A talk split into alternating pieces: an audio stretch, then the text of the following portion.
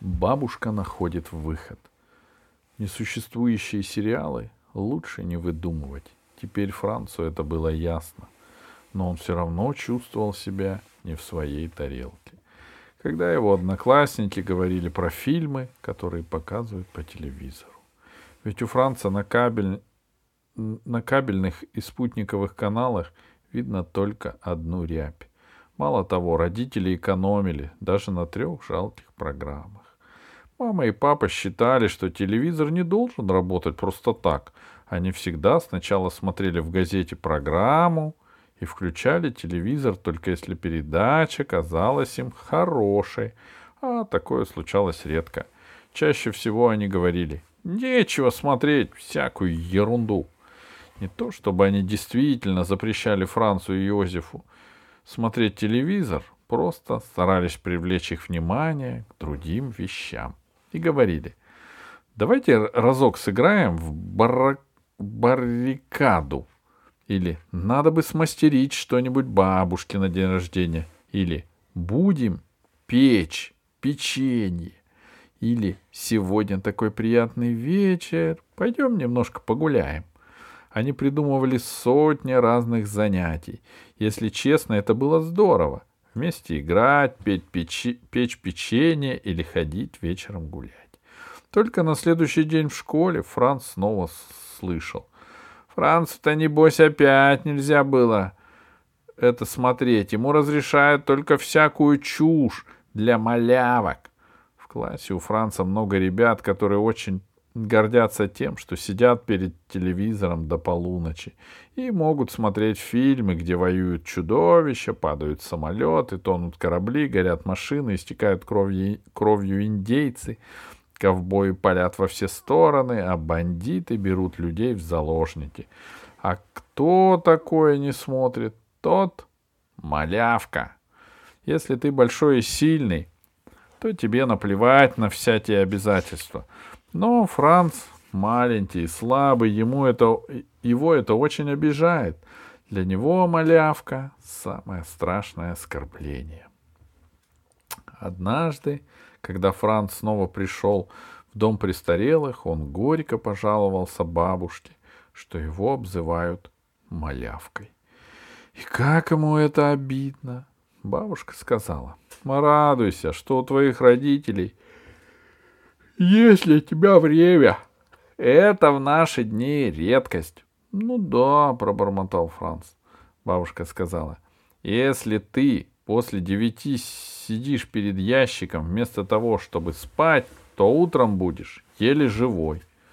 Ну да, пробормотал Франц.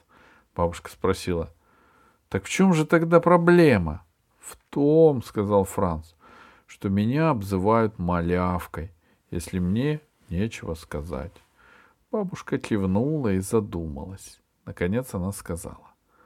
С, с этим мы справимся. Слава богу, у нас есть Кюдерль. Дер Кюдерль тоже живет в доме престарелых, рядом с бабушкой. Он страстный поклонник телевидения. Телевизор у него включен с самого утра до поздней ночи и на полную громкость.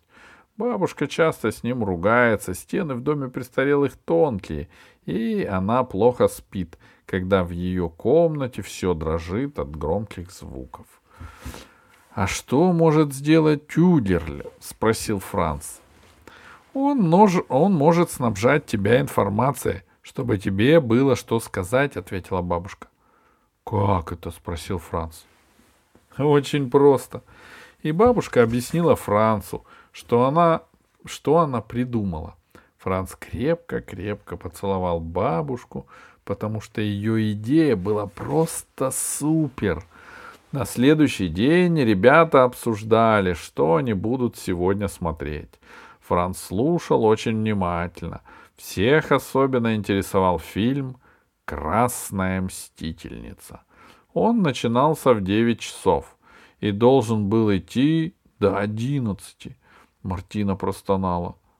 «Сегодня придется весь день быть паенькой, а то не разрешат досмотреть», — Эберхард заявил. А мои родители сегодня идут в ресторан, так что смогу смотреть телек до полуночи. Алекс сказал, а у меня в комнате свой телек.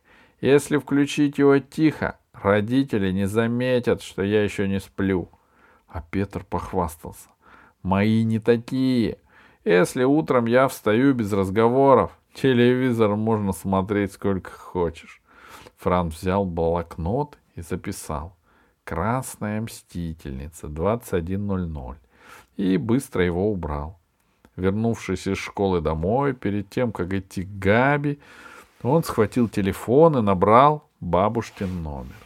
«Привет, это Франц. Нужно посмотреть «Красную мстительницу» в девять по первой программе». Бабушка ответила. «Записываю. Красная мстительница, 21.00. Сейчас же передам. Дальше. Тогда до завтра, бабушка. Пока! воскликнул Франц и повесил трубку. На следующее утро в семь часов в квартире Франца зазвонил телефон.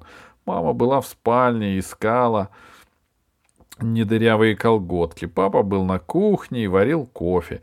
Йозеф был в ванной и выдавливал прыщи на лбу.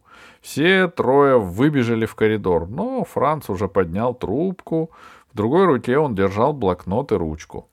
Все услышали, как Франц говорит. Ее шантажируют? А за что? Скажите, пожалуйста. А, какая-то очень старая политическая история. Самоубийство, утонул в реке или в море?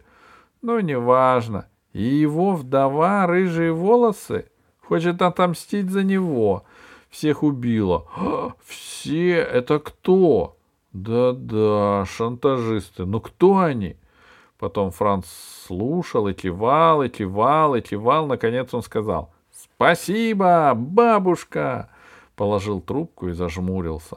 Франц всегда так делает, когда старается что-то запомнить. «Что это было?» — спросил папа с недоумением. «В доме престарелых кого-то убили?» — спросил Йозеф с любопытством.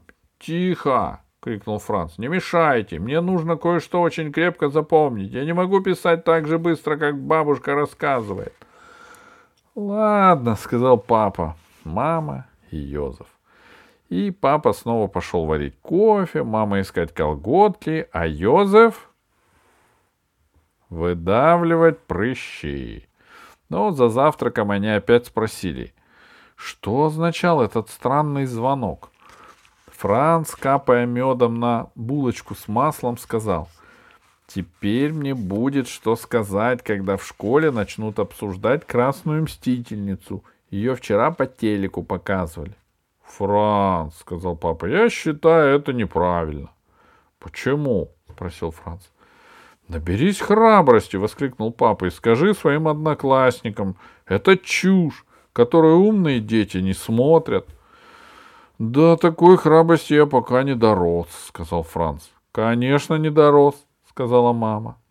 Папа показал на Йозефа. «Вот, бери с него пример. Он же не врет другим и не говорит, что смотрел эту ерунду». Франц хотел возразить, что Йозеф в два раза его шире и в два раза выше, и поэтому никто не посмеет обзывать его малявкой. Но тут раздался голос Йозефа. «Ладно, Сейчас я наберусь храбрости и кое-что расскажу. Знаешь, как я делаю, пап? Я попросил Эгона, чтобы он записывал для меня интересные передачи, а потом прихожу к нему и их смотрю. Вот, значит, как, пробормотал папа. Франц откусил кусочек булочки с медом. А у меня такого друга нет, сказал он. Поэтому мне помогает бабушка. В этот день в школе у Франца все получилось как нельзя лучше. Ему не только было что сказать, он даже смог кое-что объяснить другим. Фильм, конечно, ничего себе, заметил он, но полно режиссерских ляпов. Вот, например, в десять вечера красная мстительница застрелила одного человека в Нью-Йорке, а на рассвете другого уже в Лос-Анджелесе. Так скоро из Нью-Йорка в Лос-Анджелес не попасть. Даже на самом быстром реактивном самолете. Все ребята остолбенели. Франц заметил неточность, на которую никто из них не обратил внимания. С того дня Франц стал пользоваться в классе репутацией телеэксперта. Даже если случалось, что трюк с разгов... рассказом по телефону не срабатывал, это уже было не страшно.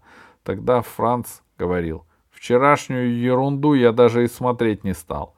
А поскольку Франц считался теперь не телемалявкой, а телеэкспертом, ребята соглашались.